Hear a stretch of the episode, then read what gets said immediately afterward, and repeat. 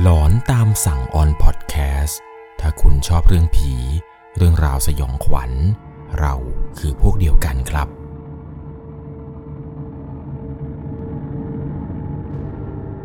สวัสดีครับทุกๆคนครับ ขอต้อนรับเข้าสู่หลอนตามสั่ง อยู่กับผมครับ 1 1 LC เรื่องราวในวันนี้นะครับ ก็จะเป็นเรื่องราวของการเดินทางไปทัศนศึกษาต่างจังหวัด ของนักศึกษาสาขาหนึ่ง ที่ระหว่างการเดินทางไปเข้าพักที่โรงแรมของจังหวัดต่างๆ พวกเขานี่แหละครับได้พบเจอเรื่องราวสุดหลอน ในโรงแรมตั้งแต่เริ่มทริป จนจบทริปเลยแหละครับ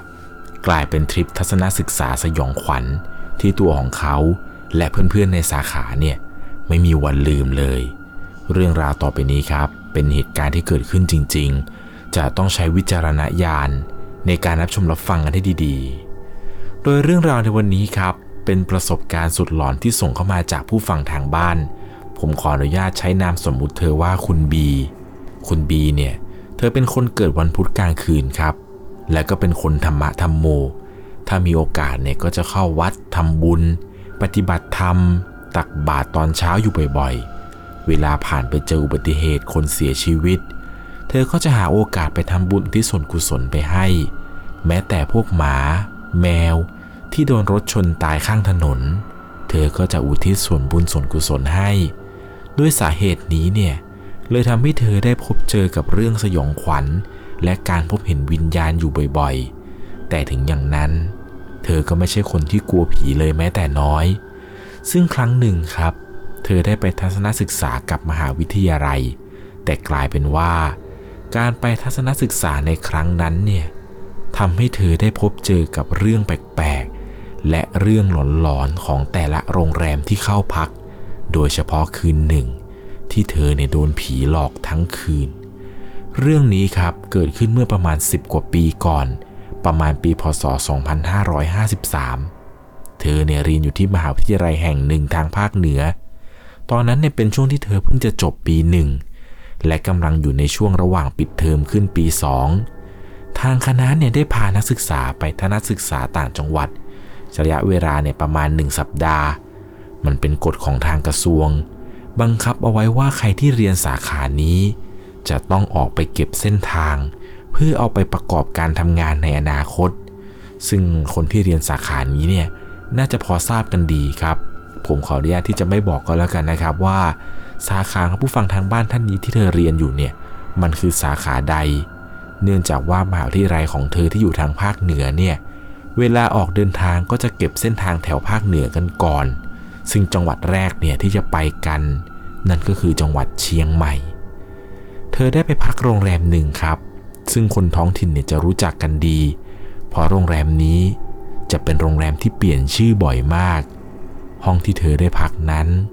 สภาพค่อนข้างเก่าเฟอร์นิเจอร์ทุกชิ้นเนี่ยดูเป็นของที่ถูกใช้งานมานานแล้ว แสงไฟในห้องเนี่ยเป็นแสงไฟสลัวสลัวๆ ไม่ได้ค่อยสว่างอะไรเลยทำให้บรรยากาศในห้องเนี่ยดูน่ากลัวมาก เธอเนี่ยรู้สึกแปลกๆ ตั้งแต่ที่เดินเข้ามาในห้องพักแห่งนี้ เหมือนมีใครบางคน คอยมองเธออยู่ตลอดเวลา โชคดีที่เธอเนี่ยไม่ได้เจออะไร แต่ถึงอย่างนั้นเนี่ยก็มีคนที่ไม่ได้โชคดีเหมือนกับเธอ มีอาจารย์คนหนึ่งที่เป็นคนนำคณะในครั้งนี้ ได้เจอกับบางสิ่งบางอย่างในโรงแรมที่เชียงใหม่ อาจารย์เนี่ยท่านนับถือศาสนาคริสต์แต่ก็เป็นคนที่เจอผีเจออะไรแบบนี้บ่อยมาก วันรุ่งขึ้นหลังจากที่เช็คเอาท์ออกจากโรงแรมนั้น อาจารย์เนี่ยได้มาเล่าให้กับนักศึกษาฟังว่า เมื่อคืนช่วงเวลาประมาณสี่ทุ่มเกือบจะห้าทุ่ม แกเนี่ยเดินไปหาอาจารย์อีกท่านหนึ่งที่พักอยู่ห้องข้างๆกันกะว่าจะไปคุยเล่น แล้วก็ไปถามเรื่องกำหนดการต่างๆ ในตอนเช้า ระหว่างที่แกเดินไป แกเห็นผู้หญิงคนหนึ่งกำลังเดินมาจากอีกทาง ท่าทางของผู้หญิงคนนั้น ก็ดูเหมือนกับเป็นลูกค้าของโรงแรมธรรมดา ใส่กระโปรงสวย มีแขน มีขา เดินมาแบบปกติ เพียงแต่ว่า สีหน้าของผู้หญิงคนนั้น เธอเนี่ยดูอมทุกข์ แล้วก็มีสีหน้าที่เศร้ามากๆ จนอาจารย์เนี่ยต้องแอบเหลือบไปมอง และเมื่อมองผู้หญิงคนนั้นเนี่ยเดินเข้ามาใกล้ขึ้น ประมาณไม่ถึง 5 เมตร จู่ๆผู้หญิงคนนั้นเนี่ยก็หยุดอยู่ตรงหน้าห้องห้องหนึ่ง แล้วก็หันหน้าเข้ากำแพง ตอนนั้นเนี่ยอาจารย์ก็เผลอหยุดเดินเหมือนกัน แล้วก็มองด้วยความสงสัย ว่าผู้หญิงคนนั้นเนี่ย เธอจะทำอะไร เพราะอยู่ดีๆ ก็หันหน้าเข้ากำแพง แต่สิ่งที่ไม่คาดคิดเนี่ยมันก็เกิดขึ้น เพราะจู่ๆหญิงสาวคนนั้นที่เดินมา ก็เดินหายเข้าไปในกำแพงต่อหน้าต่อตา พออาจารย์เจอแบบนั้นเนี่ยแกก็ก้าวขาแทบจะไม่ออก รีบหันหลังเดินกลับไปที่ห้องของเตงดูทันที เรื่องสยองขวัญในคืนแรกเนี่ยก็มีเพียงเท่านี้ ที่อาจารย์ท่านนี้นี่แหละครับ ได้พบเจอมา ส่วนนักศึกษาคนอื่นๆเนี่ยไม่เห็นว่าจะมีใครมาเล่าเรื่องอะไรให้ฟัง บางคนเนี่ยก็บอกว่าฝันร้ายบ้าง แต่ก็ไม่ได้เห็นเหมือนกับที่อาจารย์คนนี้เห็น เพราะสิ่งที่อาจารย์เห็นเนี่ย แกเห็นด้วยเต็มๆสองตา ว่าผู้หญิงคนนั้นเนี่ยเดินทะลุเข้ากำแพงไปจริง ๆ จุดตรงนั้นเนี่ยที่แรกแกคิดว่าเป็นประตู แต่แกพอมองดูดีๆแล้ว มันเป็นกำแพงทึบ แล้วผู้หญิงคนนั้นเนี่ยแกเดินหายเข้าไปได้อย่างไร มารู้อีกทีหนึ่งครับ เหมือนกับว่า ประวัติของโรงแรมแห่งนี้ มันมีเรื่องเล่าเกี่ยวกับผู้หญิงคนหนึ่งที่เธอเนี่ยเหมือนกับจะถูกฆ่าตายบ้าง บางตำนานเนี่ยก็เล่าว่าเธอเนี่ยถูกฆาตกรรมอยู่ในห้องห้องนั้น แล้วก็ศพนี่แหละครับ ยัดไว้ใต้เตียงบ้าง ซึ่งมันก็มีหลายเรื่องเล่าหลายตำนานมากๆ เกี่ยวกับโรงแรมแห่งนี้ เรื่องในคืนแรกนี่แหละครับ ของโรงแรมที่เชียงใหม่ ก็มีเพียงแค่อาจารย์ท่านนี้นี่แหละครับ ที่เจอหนักสุดกว่าเพื่อน พอเข้าสู่คืนที่สองคืนที่สามเนี่ยก็พากันย้ายโรงแรมไปยังสถานที่อื่นๆ ในคืนที่สองเนี่ยไปพักกันอยู่ที่จังหวัดหนึ่งทางภาคเหนือตอนล่าง ส่วนคืนที่3เนี่ยไปค้างคืนกันที่จังหวัดหนึ่งที่มีโรงแรมใกล้ ๆ กับทางรถไฟสายมรณะ เธอและคณะที่ไปทัศนศึกษากันในครั้งนั้นเนี่ยเรียกได้ว่าการไปในครั้งนี้เนี่ยก็ดูเหมือนกับจะปกติดี ราบรื่นทุกอย่าง เธอเนี่ยไม่คิดว่าน่าจะมีเรื่องอะไรอีกแล้ว นอกจากเรื่องที่อาจารย์เนี่ยไปเจอผีที่โรงแรมแห่งนั้นในเชียงใหม่ จนกระทั่งเข้าสู่วันที่ 4 คณะของพวกเธอเนี่ยไปทำกิจกรรมกันที่วัดวัดหนึ่ง ผมขออนุญาตใช้นามสมมุติวัดแห่งนี้ว่าวัดชอวนรนะครับ วัดแห่งนี้เนี่ยตั้งอยู่ในจังหวัดจังหวัดหนึ่งที่มีชื่อยาวๆ จังหวัดนี้นี่แหละครับ น่าจะเป็นจังหวัดเดียวที่มีป้ายทะเบียนชื่อยาวที่สุดในประเทศไทย พอไปถึงที่วัดนั้นเนี่ยก็ประมาณโพเพแล้วแหละครับ บรรยากาศวัดเนี่ยก็ดูเก่าวังเวงมากๆ ในตอนที่แสงพระอาทิตย์เนี่ยใกล้จะหมดทำให้เธอเนี่ยเริ่มรู้สึกกลัว แล้วก็ขนลุกสู้ขึ้นมาทันที ระหว่างที่กำลังนั่งฟังวิทยากรเนี่ยบรรยายความรู้อยู่ตรงทางเข้า เธอก็นั่งดึงหญ้าเล่นเพลินไปเรื่อย รับฟังข้อมูลไป ฟังมั่งไม่ฟังมั่ง จนช่วงดีวิทยากรเนี่ยใกล้จะเล่าเรื่องจบ จู่ๆเธอกลับได้กลิ่นหอม เป็นกลิ่นหอมที่ลอยตามลมกลิ่นนี้เนี่ยมันหอมประหลาด แบบที่เธอไม่เคยได้กลิ่นมาก่อน หอมเหมือนพวกเครื่องหอมโบราณ เป็นกลิ่นที่หอมมากๆ ลอยผ่านจมูกไป เธอก็ทำจมูกฟึดฟัดฟึดฟัด พยายามหาที่มาของกลิ่นนั้น เพื่อนสนิทของเธอเนี่ย เห็นว่าเธอทำท่าทีแปลกๆ ก็เลยถามว่าเป็นอะไร เธอก็พยายามอธิบายไปครับว่า เธอเนี่ยได้กลิ่นหอม มันเป็นกลิ่นที่หอมมากๆ หอมแบบอธิบายไม่ถูก เพื่อนสนิทของเธอเนี่ยก็บอกว่า เป็นกลิ่นหญ้าที่เธอดึงเล่นหรือเปล่า เธอก็เลยเอาหญ้าขึ้นมาดม แต่ปรากฏว่ามันไม่ใช่ กินเนี่ยมันไม่ได้ใกล้เคียงอะไรกันเลย เพื่อนเธอเนี่ยก็ยิ้มแย่ๆรีบบอกกับเธอไปว่า ถ้าเจออะไร ก็รอให้จบทริปก่อนนะ ค่อยมาเล่าให้ฟัง เพราะว่าเพื่อนคนนี้เนี่ยมันกลัวครับ เธอก็เลยบอกว่า เออ ไม่เล่าหรอกเดี๋ยวค่อยเล่าค่อยว่ากันเดี๋ยวค่อยจบทริปเดี๋ยวค่อยคุยกัน หลังจากที่วิทยากรครับเล่าประวัติของวัดแห่งนี้เสร็จ ก็ปล่อยให้นักศึกษาเนี่ยแยกย้ายกันไปชมวัด เพื่อที่จะเก็บข้อมูลในส่วนต่างๆ เธอก็เดินดูวัดไปเรื่อยๆ คนเดียว เพราะกลุ่มเพื่อนๆเนี่ยมันกลัวแล้วก็รีบพากันเดินกลับไป เธอเนี่ยเดินเลี้ยวซ้าย ผ่านเจดีย์เจ้าฟ้า แล้วก็เดินเลาะไปตามกำแพงวัด จนไปเจอกับทางเข้าทางทิศเหนือ ขณะที่เธอกำลังเดินอยู่ จู่ๆมันก็มีเพื่อนคนหนึ่งนี่แหละครับ วิ่งออกมาด้วยท่าทีที่รีบร้อนเพื่อนคนนั้นเนี่ยมันตะโกนบอกเธอครับว่าเฮ้ยอย่าเข้าไปเข้าไป ข้างในน่ากลัวมากเลยไม่ต้องเข้าไปดูหรอก เธอก็ถามว่าข้างในมันมีอะไรน่ากลัว เพื่อนก็บอกว่าพระพุทธรูปอะน่ากลัวข้างในน่ากลัวพพร้อมกันนั้นเนี่ยหลังจากที่เพื่อนพูดจบ มันก็ชูแขนที่ขนเนี่ยลุกสู้ขึ้นมาให้เธอดู ตอนนั้นเนี่ยเธอก็นึกสงสัยอยู่ว่า พระพุทธรูปจะน่ากลัวได้ยังไง ท่านเป็นพระไม่มีอะไรให้กลัวสักหน่อย ก็เลยไม่ได้สนใจสิ่งที่เพื่อนพูดเท่าไหร่ แล้วก็เดินต่อไป พอเดินไปเรื่อยๆ นี่แหละครับ ก่อนที่จะเลี้ยวขวาตรงซุ้มเจดี เธอเนี่ยเดินรอดซุ้มเข้าไป ไปเจอกับพระพุทธรูปสีขาว ปางมารวิชัย ซึ่งบริเวณตรงนั้นเนี่ยหลังคามันไม่คุมแดดคุมฝน เลยทำให้มีรอยน้ำฝนเนี่ยหยดบริเวณตรงตา บริเวณตาของพระพุทธรูปองค์นั้นทำให้เหมือนกับว่ามีลักษณะคือ เป็นพระพุทธรูปที่มีสี่ตา ซึ่งครั้งแรกที่เธอเงยขึ้นไปมองเนี่ย ก็รู้สึกตกใจ รู้สึกตกใจมากจนเผลออุทานขึ้นมาเสียงดัง เพราะว่าพุทธรูปองค์นั้น ดูหน้าขนลุก ดูทุกอย่างเนี่ย มันเหมือนกับที่เพื่อนบอกเอาไว้จริง ๆ เหมือนท่านกำลังจ้องมองมาที่เราตลอดเวลา บวกกับบรรยากาศในช่วงใกล้มืดตอนนั้น ยิ่งทำให้บริเวณที่เธอยืนอยู่ ยิ่งดูวังเวงเข้าไปใหญ่ เธอเนี่ยหันไปดูบริเวณรอบๆข้าง เมื่อเห็นว่าไม่มีอะไรที่น่าสนใจ แล้วกำลังจะกลับ เธอเนี่ยหมุนตัวหันหลังกลับ แต่ยังไม่ทันที่จะก้าวเท้า จู่ๆมันก็มีเสียงหัวเราะใหญ่ ๆ ของผู้ชายเนี่ยดังขึ้นด้านหลังเธอ เสียงเนี่ยดังว่าฮึฮึมฮึมฮึมฮึมเธอเนี่ยรีบหันควับไปมองทางที่มาของเสียงทันที เรียบมองดูซ้าย ดูขวา ก็ไม่เห็นใคร นอกจากเธอคนเดียวที่ยืนอยู่ ในใจตอนนั้นเนี่ยคิดว่าตัวเองคงจะโดนเข้าให้แล้ว ตัดสินใจไม่เดินดูวัดต่อแล้ว เธอเนี่ยรีบสาวเท้าก้าวยาวๆ เดินออกมารวมกับกลุ่มเพื่อนที่เหลือทันที แน่นอนว่าเรื่องที่เพิ่งเจอ เธอไม่ได้เล่าให้กับใครฟัง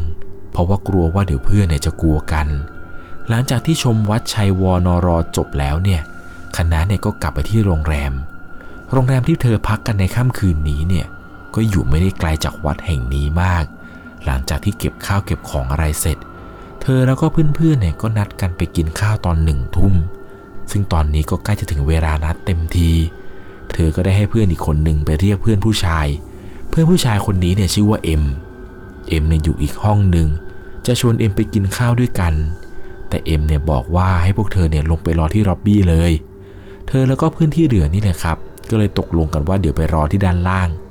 พากันกดลิฟต์ไปรอเอ็มที่ชั้นล่าง พวกเธอเนี่ยมีกันถึง 4 คนเป็นผู้หญิงทั้งหมด แต่ในขณะที่ลิฟต์เนี่ยกำลังจะปิด ปรากฏว่าเธอได้ยินเสียงผู้ชาย หัวเราะเสียงดังลั่นเลยครับ ตอนอยู่ในลิฟต์เสียงเนี่ยดังฮึมฮึมฮึมฮึมเธอเนี่ยถามเพื่อนๆด้วยความตกใจในตอนนั้นว่า ได้ยินเสียงอะไรไหมมีใครได้ยินเสียงอะไรปะทุกคนเนี่ยมองหน้าเธอแบบหน้าเสีย พื่อนรีบตอบเธอกลับมาเลยครับว่า ไม่เอานะอย่าได้ยินอย่าได้เห็นอะไรเลย แค่นี้ก็หลอนแล้ว เธอเนี่ยก็เลยไม่ได้พูดอะไรต่อ โชคดีมากที่คืนนั้นเนี่ยผ่านไปโดยที่เธอแล้วก็เพื่อนๆเนี่ยไม่ได้พบเจออะไร หลังจากที่กลับมาจากกินข้าวอะไรกัน ก็ไม่ได้มีใครเห็นหรือว่าฝันร้าย หรือพบเจอเรื่องราวแปลกๆในโรงแรมนี้กัน ในวันนี้เนี่ยจะมีก็แต่เธอ ที่ได้ยินเสียงผู้ชายหัวเราะฮือฮือฮือนี่แหละ เสียงเนี่ยมันดังตามเธอมาตั้งแต่อยู่ที่วัด จนตามมาถึงที่โรงแรม วันต่อมาครับ คณะของพวกเธอเนี่ยพากันออกเดินทางจากจังหวัดนี้ เพื่อมุ่งหน้ามานอนที่โรงแรมแห่งหนึ่งในกรุงเทพ ในย่านซอยนานา ด้วยความที่เธอเนี่ยแหละครับ เรียนมาเพราะเพื่อที่จะมาเป็นไกด์จึงจำเป็นที่จะต้องเรียนรู้ข้อมูลทุกอย่างในด้านนี้เป็นอย่างดี ทั้งในเรื่องที่มีชื่อเสียงของประเทศไทย แล้วก็เรื่องของอบายมุกเรื่องไม่ดีของการท่องเที่ยวอะไรต่างๆ อาจารย์เนี่ยเลยตัดสินใจจองโรงแรมในย่านนี้นี่แหละครับ เพราะเนื่องจากว่าในย่านนี้เนี่ยเป็นศูนย์รวมแห่งความบันเทิง พวกผับพวกบาร์เนี่ยมีเยอะให้เรานักศึกษาเนี่ยแหละครับได้เปิดหูเปิดตาดูกัน ซึ่งตอนนั้นครับโรงแรมแห่งนี้เนี่ยกำลังปรับปรุงอยู่ แต่ก็มีบางส่วนที่ยังคงเปิดให้บริการนะครับ ที่เขาพักในโรงแรมนี้เนี่ยก็เพราะว่า อาจารย์เนี่ยอยากจะเซฟงบด้วย เนื่องจากเป็นการมาทัศนศึกษาหลายวัน และยังมีที่ที่ต้องไปอีกหลายแห่ง พยายามจะเซฟงบให้ได้มากที่สุด และด้วยความที่ว่าเป็นคณะของนักเรียนนักศึกษา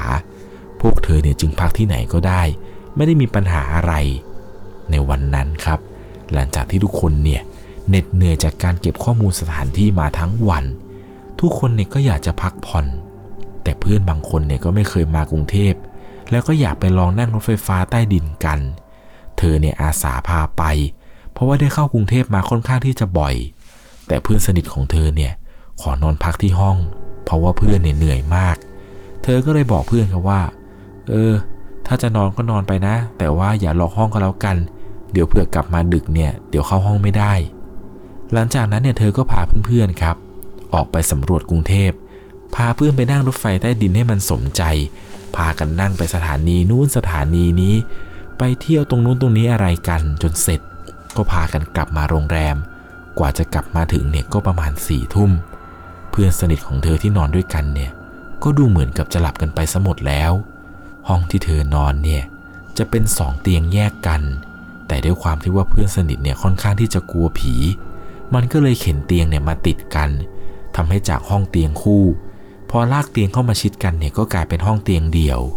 ด้วยความที่ง่วงมาก ตัวของคุณบีเองเนี่ยก็เลยรีบตรงไปอาบน้ำแปรงฟัน แล้วก็มาสวดมนต์เตรียมตัวจะเข้านอน ตอนนั้นเนี่ยเธอก็สวดมนต์ครับ ตั้งนโมสามจบ แล้วกำลังจะท่องอราหังสัมมาสัมพุทโธพระควา หลังจากที่เธอท่องจบเนี่ยเธอก็พูดต่อครับว่าข้าแต่ท่านเจ้าที่เจ้าทาง สิ่งศักดิ์สิทธิ์ทั้งหลาย ลูกและเพื่อนๆมาขอพักอาศัยในพื้นที่ของท่าน หากลูกและเพื่อนทำอะไรผิดไป ไม่ว่าจะด้วยกายก็ดี ด้วยใจก็ดี ด้วยวาจาก็ดี ตั้งใจก็ดีมิตั้งใจก็ดี ขอให้ท่านเนี่ยได้โปรดเมตตา ให้อภัยลูกและเพื่อนๆของลูกด้วยเถิด หลังจากนั้นเธอก็ก้มลงกราบ กราบถึง 4 ครั้งครับ ครั้งแรกเนี่ยเธอบอกว่ากราบพระพุทธ ครั้งที่สองกราบพระธรรม ครั้งที่สามเนี่ยกราบพระสงฆ์ ส่วนครั้งที่สี่เนี่ยเธอกราบเจ้าที่เจ้าทาง หลังจากนั้นเนี่ยเธอก็ล้มตัวลงนอน แต่ยังไม่ทันได้นอนจะหลับดี เพียงแค่เธอหลับตาไปแป๊บเดียว ปรากฏว่ามันก็มีเสียงปริศนาครับ ดังขึ้น เป็นเสียงเหมือนกับคนเนี่ยเดินอยู่ในห้อง แบบเดินเท้าหนักๆดังตุบตุบตุบตุบตุบตุบด้วยความที่ว่าห้องเนี่ยมันเป็นห้องแบบปูพรมเอาไว้ ต้องเป็นเสียงเดินที่ดังมากๆ ถึงจะได้ยินขนาดนี้ เธอเนี่ยหันไปดูครับ คิดว่าเพื่อนเนี่ยลุกไปเข้าห้องน้ำแต่พอลืมตามาเนี่ยก็ยังเห็นว่าเพื่อนนั้น ยังคงนอนอยู่ที่เดิม ท่าเดิม ตอนนั้นเนี่ยเธอหันไปมองรอบๆห้อง เสียงนั้นเนี่ยก็หายไป เหมือนกับว่ามันไม่มีอะไรเกิดขึ้น แต่พอทันทีที่เธอหลับตาลง เสียงเท้าหนักๆเนี่ยมันก็กลับมาอีกครั้ง ดังตุบตุบตุบตุบตุบตุบตุบเสียงเนี่ยดังไปทั่วห้อง ตอนนั้นเนี่ยเป็นเวลาดึกแล้ว ในใจเธอเนี่ยคิดว่าต้องโดนแน่นอน แต่ด้วยความที่ว่ามันไม่มีความกลัวอะไรแม้แต่น้อย เพราะเนื่องจากว่าเธอเหนื่อยและก็ง่วง ออกแนวกึ่งกึ่งลำคาญด้วยซ้ำตอนนั้นเนี่ยคิดในใจว่า อยากจะเดินใช่ไหมงั้นก็เดินไปเลย เธอเนี่ยลุกเอาโทรศัพท์มาเปิดเพลงฟัง โดยตั้งใจว่าจะเปิดเพลงฟังเพื่อกบเกลื่อนเสียงเดิน แต่เมื่อเอาหูฟังนี่แหละครับ เสียบเข้าไปตั้งท่าที่จะนอนเลงที่เปิดเนี่ยเป็นเพลงรัก ที่เธอนั้นฟังเป็นประจำ มันกลับกลายเป็นว่า ในขณะที่กำลังนอนฟังอยู่นี้ มันมีเสียงคนคุยเนี่ยแทรกเข้ามาในเพลง เหมือนกับว่าเสียงคนคุยเนี่ยกำลังเป็นส่วนหนึ่งของในเพลงนี้อยู่แล้ว เธอรีบหยิบโทรศัพท์ขึ้นมาเปิดดู ว่าตัวเองเนี่ยเปิดเพลงเดิมหรือเปล่า เพลงเนี่ยก็เป็นเพลงเดิม เวอร์ชั่นเดิมที่เธอเคยฟัง ซึ่งแน่นอนว่าเพลงที่เธอฟังนั้น มันไม่ได้มีเสียงคนคุยพูดแทรกเข้ามาแบบนี้แน่นอน เธอเนี่ยเริ่มหงุดหงิดก็เลยปิดโทรศัพท์ แล้วก็ล้มตัวลงนอนอีกครั้ง เมื่อเธอหลับตา เสียงเดินเนี่ยมันก็กลับมาอีก ทีแรกเนี่ยเป็นเสียงเดินยังคงวนไปวนมา เป็นเสียงเดินอยู่ตรงฝั่งของเพื่อนเธอ แต่ต่อมา เสียงเนี่ยมันเริ่มเดินเข้ามาใกล้ในตำแหน่งที่เธอนอนแล้ว มันเหมือนกับเป็นเสียงของคนเนี่ยกำลังเดินอ้อมเตียงมา แล้วเสียงเดินนั้น มันก็มาหยุดอยู่ตรงที่เธอนอน เพียงไม่กี่วินาทีต่อมา ที่นอนฝั่งที่เธอนอนเนี่ย ตอนนั้นเนี่ยเธอหันหน้าไปที่เพื่อน แล้วหันหลังไปที่กระจก ปรากฏว่าในตำแหน่งที่เธอหันหลังให้นี้ เตียงที่เธอนอน มันยวบเหมือนมีคนเนี่ยมันนั่ง ตรงแถวบริเวณช่วงเอวของเธอเนี่ย รับรู้ได้ทันทีเลยครับว่ามันเหมือนกับมีใครเนี่ย มันนั่งอยู่บริเวณหลังของเธอ ที่นอนมันยวบ ตอนนั้นเนี่ยเธอตกใจมากเพราะมันไม่เคยเจอเหตุการณ์แบบนี้มาก่อนเลย สักพักหนึ่งครับ เธอเริ่มรู้สึกเหมือนกับว่า เพื่อนเนี่ยกำลังลุกออกจากเตียง เพื่อที่จะเดินไปที่ห้องน้ำในตอนนั้นเนี่ยเธอพยายามที่จะหลีตามองครับ เพราะว่าไม่อยากที่จะมองแบบเต็มๆสองตา ไม่รู้ว่าไอ้คนข้างหลังที่นั่งอยู่เนี่ยมันยังอยู่หรือเปล่า เธอเนี่ยพยายามหลีตาดู ก็ได้เห็นว่าเพื่อนเนี่ยค่อยๆเดินผ่านไป เพราะว่าเธอเนี่ยไม่ได้มองเต็มๆสองตา แต่คนที่เดินผ่านเธอไปนั้น เธอก็พยายามคิดอยู่ครับว่า เพื่อนลุกไปเข้าห้องน้ำแล้ว อย่างน้อยๆเนี่ยก็อุ่นใจ ตอนนั้นเนี่ยก็พยายามหลีตาดูครับว่าเพื่อนเนี่ยลุกไปห้องน้ำจริงไหม แต่คนที่เดินผ่านไปนั้น เธอสังเกตเห็นว่า ลักษณะรูปร่าง มันไม่เหมือนกับเพื่อนเธอเลย ผู้หญิงคนนั้นเนี่ยดูผมยาว สวมชุดกระโปรงสีขาว คล้ายกับชุดนอน แต่ด้วยความที่ว่าเธอเนี่ยก็ง่วงมาก แล้วก็ไม่กล้าที่จะลืมตาแบบมองขึ้นไปเต็มเต็มๆสองตา ก็ไม่ได้สนใจอะไรก็หลับตาต่อ พยายามบอกกับตัวเองว่า เพื่อนไปเข้าห้องน้ำเพื่อนไปเข้าห้องน้ำตอนนั้นเนี่ยก็พยายามข่มตาหลับครับ แต่ในสมองเนี่ยมันก็ยังคงสั่งการให้เธอคิดเสมอเลยครับว่า คนที่เธอเห็นเมื่อกี้ มันผมยาว แต่เพื่อนเนี่ยผมสั้น และไม่มีทางที่เพื่อนเนี่ยจะผมยาวถึงกลางหลังได้ เธอเนี่ยพยายามบอกกับตัวเองครับว่า น่าจะตาฝาดไป คนที่ลุกไปเมื่อสักครู่นี้น่าจะเป็นเพื่อน แล้วเธอเนี่ยตอนนั้นก็ไม่กล้าที่จะลืมตาขึ้นมาดูนะครับว่าเพื่อนเนี่ยยังคงนอนอยู่ที่เตียง หรือว่าลุกไปเข้าห้องน้ำกันแน่ เพราะในขณะที่เธอกำลังหลับตาคิดอยู่นี่แหละครับ มันมีเสียงเหมือนกับคนกำลังทำธุระในห้องน้ำจริง ๆ เช่นเสียงเปิดฝักบัว เสียงกดชักโครก เธอเนี่ยได้ยินเสียงในห้องน้ำเนี่ยนานมาก จนเธอเนี่ยสะดุ้งขึ้นมาอีกครั้งหนึ่ง เพราะว่าเสียงในห้องน้ำเนี่ยยังคงดังอยู่ เธอก็คิดว่าสงสัยเพื่อนร้อนมั่งเลยไปอาบน้ำอีกรอบ แต่ว่าทำไมมันเข้าห้องน้ำนานจัง ไม่ออกมาสักที ตอนนั้นเนี่ยตายังคงหลับอยู่ แต่หูยังได้ยินเสียง แต่ก็ไม่ได้สนใจอะไรมากมายครับ คิดว่าเดี๋ยวเพื่อนก็คงกลับมา เธอก็นอนหลับตาไป พอหลับไปนี่แหละครับ มันก็เป็นช่วงที่เธอเนี่ยเดี๋ยวหลับเดี๋ยวตื่น เดี๋ยวหลับเดี๋ยวตื่นอยู่อย่างนี้ทำให้เธอรับรู้ได้ครับ ว่ามันยังคงมีอะไรต่างๆเนี่ยเกิดขึ้นอยู่ในห้องนี้บ้าง สักพักหนึ่งนี่แหละครับ ในขณะที่เธอเนี่ยกำลังได้ยินเสียงคนเข้าห้องน้ำอยู่ บริเวณข้างหน้าเธอนี้เนี่ยมันก็มีเสียงเสียงหนึ่งครับ เป็นเสียงเหมือนคนเนี่ยพลิกตัวไปมา แล้วก็สะบัดผ้าห่มปุ๊บปับปุ๊บปับ ตอนนั้นเนี่ยเธอรู้สึกงงมาก ในห้องน้ำเนี่ยยังมีเสียงคนอาบน้ำอยู่ เพื่อนเนี่ยมาขึ้นเตียงนอนตอนไหน ในขณะที่เธอกำลังสลืมสลืออยู่นั้น จู่ๆเพื่อนของเธอเนี่ยก็เอามือมาจับที่ข้อมือซ้ายของเธอ ตอนนั้นเนี่ยเธอตกใจสะบัดมือเพื่อนออก แล้วก็หันกลับไปดูครับ ซึ่งเพื่อนเธอเนี่ยนอนตะแคงหันหน้ามาหาเธอ แต่มองไปที่ใบหน้าของเพื่อน มันกลับกลายเป็นใบหน้าของผู้หญิงคนหนึ่งที่ขาวแล้วก็ซีด ซึ่งห่างจากเธอออกไปเพียงแค่สองคืบ ใบหน้านั้นเนี่ยมันฉีกยิ้มจนกว้างจนถึงใบหู พร้อมกับเสียงดังข้างๆ เธอ เป็นเสียงหัวเราะแหลมๆดังฮิฮิฮิฮิผู้หญิงคนนั้นเนี่ยยิ้มไปแล้วก็หัวเราะไป เธอเนี่ยตกใจมากจนเผลอถีบไปอย่างแรง ถีบไปในตอนนั้นเนี่ยคิดว่าต้องถีบผีแน่นอน แต่ใครจะไปรู้ล่ะครับ ตอนที่เธอเนี่ยถีบเข้าไปเต็มแรงนั้นเนี่ย คิดว่าเพื่อนเนี่ยต้องตื่นขึ้นมาอย่างแน่นอน แต่กลายเป็นว่าเพื่อนเนี่ยกลับไม่ตื่นครับ เพื่อนเนี่ยพลิกหันหลังให้เธอ เพื่อนเนี่ยหลับลึกมาก เธอก็เลยรีบหลับตาอีกครั้งเพราะใบหน้าของผู้หญิงคนนั้น เสียงหัวเราะ แล้วก็มือที่จับสัมผัสเธอเนี่ยยังคงวนเวียนให้เธอได้คิดอยู่เสมอ ทันทีที่หลับตาลง เสียงเดินก็กลับมาดังอีกครั้ง เธอเนี่ยนอนหลับไม่เต็มอิ่ม แถมยังโดนผีหลอกแบบนี้ บอกกับตัวเองในใจประมาณว่า เหนื่อยเว้ยลำคาญจะนอนที่ยังไม่หยุดเนี่ยจะแช่งแล้วนะพอหลังจากที่เธอได้พูดกับตัวเองประมาณอย่างนี้ไป เสียงเดินในห้องเนี่ยก็หายไปทันที หลังจากนั้นเนี่ยก็สามารถหลับสนิทได้จนถึงเช้า พอเช้ามานี่แหละครับ เธอก็ถามเพื่อนว่า เมื่อคืนเนี่ยมีอะไรผิดปกติไหมฝันร้ายเปล่า เพื่อนก็ตอบด้วยสีหน้างงๆว่าไม่มีนะ เมื่อวานหลังจากสวดมนต์ไหว้พระเสร็จก็หลับไป ไม่รู้ด้วยซ้ำว่าบีเนี่ยกลับมาถึงห้องเมื่อไหร่ เธอก็ถามต่อครับว่า แล้วเมื่อคืนได้ตื่นไปเข้าห้องน้ำเปล่าคำตอบของเพื่อนเนี่ยทำเอาเธอเนี่ยหัวใจตกวูบเลยแหละครับ เพราะว่าเพื่อนตอบกลับมาว่า ไม่นะ เมื่อคืนเนี่ยเรานอนหลับยาวเลย คุณบีเนี่ยรู้ทันทีเลยครับว่าสิ่งที่หางตาเธอเห็นในเมื่อคืนนั้น ที่ตอนที่เธอหลีตามองเนี่ย คิดว่าเพื่อนไปเข้าห้องน้ำนั่นไม่ใช่เพื่อนของเธออย่างแน่นอน คงจะเป็นผู้หญิงคนนั้นเนี่ยที่เธอเห็น และแปลว่า เมื่อคืนเนี่ย เธอโดนผีหลอกทั้งคืน แต่ถึงอย่างไรก็ตาม ทิพทัศนศึกษาเนี่ยก็ยังไม่จบ เพราะโรงแรมสุดท้ายที่เธอจะไปนอนค้างคืนกันเนี่ย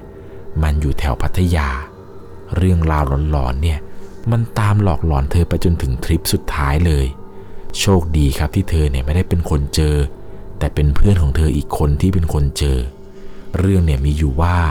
ตอนที่คณะทุกคนเนี่ยครับเดินทางไปถึงที่พัทยาแล้ว ก็ไปนอนอยู่ที่โรงแรมแห่งหนึ่งกัน โรงแรมแห่งนี้เนี่ยผมขออนุญาตที่จะไม่บอกแล้วกันนะครับ แต่ว่าเป็นโรงแรมที่ค่อนข้างที่จะเก่าพอสมควร ขณะที่เพื่อนของเธอเนี่ยกำลังรีดผ้าอยู่ที่พื้น ก็มีความรู้สึกเหมือนกับว่า มีคนเดินผ่านหลังไป และตอนที่เพื่อนเนี่ยหันหลังกลับไปดู ก็เห็นว่าเป็นผู้หญิงคนหนึ่ง เดินทะลุผ้าม่านออกมาต่อหน้าต่อตา โดยที่ไม่ทันได้เพื่อนของเธอได้ตั้งตัวเลย เพื่อนเนี่ยรีบวิ่งไปหาเพื่อนอีกห้องหนึ่งแล้วไม่กล้ากลับมานอนที่ห้องของตัวเอง เช้ามาเนี่ยรีบเก็บกระเป๋าเช็คเอาท์เพื่อที่จะเดินทางกลับวิทยาลัยกัน นี่ก็เป็นเรื่องราวครับ ที่คุณบีและก็เพื่อนๆเนี่ยได้พบเจอกันมาตลอดทริปทัศนศึกษาในครั้งนี้ เรื่องราวต่างๆ ที่เธอไปเจอมา เพื่อนบางคนในทริปก็ยังไม่รู้ ผมเชื่อว่าถ้าเกิดว่าใครที่ได้ฟังเรื่องราวเรื่องนี้ของคุณบีแล้วแล้วก็ อาจจะรู้ในวันนี้นี่แหละครับ ว่าทริปสยองขวัญในครั้งนั้นเนี่ย คุณบีได้ไปเจออะไรมา นับว่าเป็นประสบการณ์ที่สยองไม่น้อยเลยแหละครับ ตั้งแต่เริ่มที่เชียงใหม่ไปจนจังหวัดอื่น ๆ จนไปถึงที่พัทยาเนี่ย เรื่องราวต่างๆแบบนี้นะครับ ต้องบอกเลยว่า ถ้าคุณไม่เจอกับตัวเองเนี่ย จะไม่มีทางรู้เลยครับว่ามันน่ากลัวขนาดไหน ยิ่งตอนที่คุณบีเห็นผู้หญิงคนนั้นแบบต่อหน้าต่อตา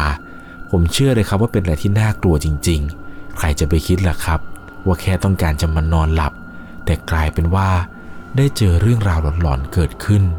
ทีแรกคิดว่าตัวเองน่าจะไม่ได้เจอ น่าจะเป็นพวกเพื่อนพวกอะไรเงี้ยพวกอาจารย์อะไรเงี้ยเจอกัน แต่กลับกลายเป็นว่า ทั้งอาจารย์ทั้งเพื่อน แล้วก็ทั้งเธอ ได้เจอแล้วก็เห็น เรียกได้ว่าทริปนั้นนี่แหละครับ เป็นทริปที่สยองที่สุดในชีวิตเธอเลย หลังจากที่เธอเรียนจบมานี่แหละครับ เธอเองเนี่ยก็มาทำอาชีพเป็นไกด์นำเที่ยวให้กับบริษัทแห่งหนึ่ง ยังไงแล้วนะครับ เรื่องราวเรื่องนี้เนี่ยผมให้คะแนน 10 เต็ม 10 เลยแหละครับ ความน่ากลัวความสยองขวัญในต่างๆเนี่ยมีแบบเต็มครบรถ เรื่องราวเรื่องนี้นะครับ มันก็ทำให้ผมเนี่ยรู้อย่างหนึ่งคือ เรื่องของการกราบพระสี่ครั้งนี่แหละครับ ผมเนี่ยไม่เคยรู้มาก่อนเลยว่ากราบสามครั้งเหมือนพระพุทธพระธรรมพระสงฆ์กราบครั้งที่สี่เนี่ยเป็นการกราบเจ้าที่เจ้าทาง ผู้ฟังทางบ้านท่านใดเนี่ยใครไปพักตามโรงแรมหรือสถานที่ต่างๆ แล้วมีใครกราบสี่ครั้งเหมือนกับคุณบีบ้างไหมครับ ถ้ามีเนี่ยลองคอมเมนต์บอกผมหน่อยนะครับ ผมก็อยากจะรู้เหมือนกันว่า มีใครกราบสี่ครั้งเหมือนกับคุณบีบ้าง หรือโรงแรมแห่งหนึ่งในจังหวัดจุดๆที่คุณบีไปเจอเรื่องสยองขวัญมาเนี่ย มีใครไปพบเจออีก ลองคอมเมนต์บอกกันได้นะครับ เรื่องราวเรื่องนี้นะครับ ผมก็ต้องบอกทุกคนเลยว่า เป็นเหตุการณ์ที่เกิดขึ้นจริง ๆ กับผู้ฟังทางบ้าน ซึ่งถ้าเกิดว่าคุณเองนะครับ มีเรื่องราวหลอนๆที่เกิดขึ้นเนี่ย อยากจะให้ผมนะครับ มาถ่ายทอดให้กับผู้ฟังทางบ้านท่านอื่นเนี่ยได้รับฟังกันแบบนี้ ส่งเรื่องราวของคุณมาได้ครับ ที่แฟนเพจ Facebook 1LC หรือ Instagram ส่วนตัวผมก็ได้ครับ NUENGLC ชื่อ Facebook เนี่ยก็ชื่อเดียวกันครับ NUENGLC ยังไงแล้วนะครับ ผมยังรออ่านเรื่องราวของทุกๆคนอยู่ ก่อนจากกันไปในค่ำคืนนี้ ถ้าคุณชอบเรื่องผี เรื่องราวสยองขวัญ เราคือพวกเดียวกัน ใครที่กำลังรับฟังอยู่บนรถนะครับ แล้วกำลังขับรถไปหาที่พักกัน หรือกำลังจะขับรถเข้าที่พักกันแล้ว ถ้าคุณได้ฟังเรื่องราวเรื่องนี้แล้วแล้วก็ ขอให้คุณโชคดี ไม่ไปเจอโรงแรมผีสิงนะครับ สวัสดีครับ สามารถรับชมเรื่องราวหลอนๆเพิ่มเติม ได้ที่ YouTube Channel 1 LC ยังมีเรื่องราวหลอนๆที่เกิดขึ้นในบ้านเรา รอให้คุณแนนได้รับชมอยู่นะครับ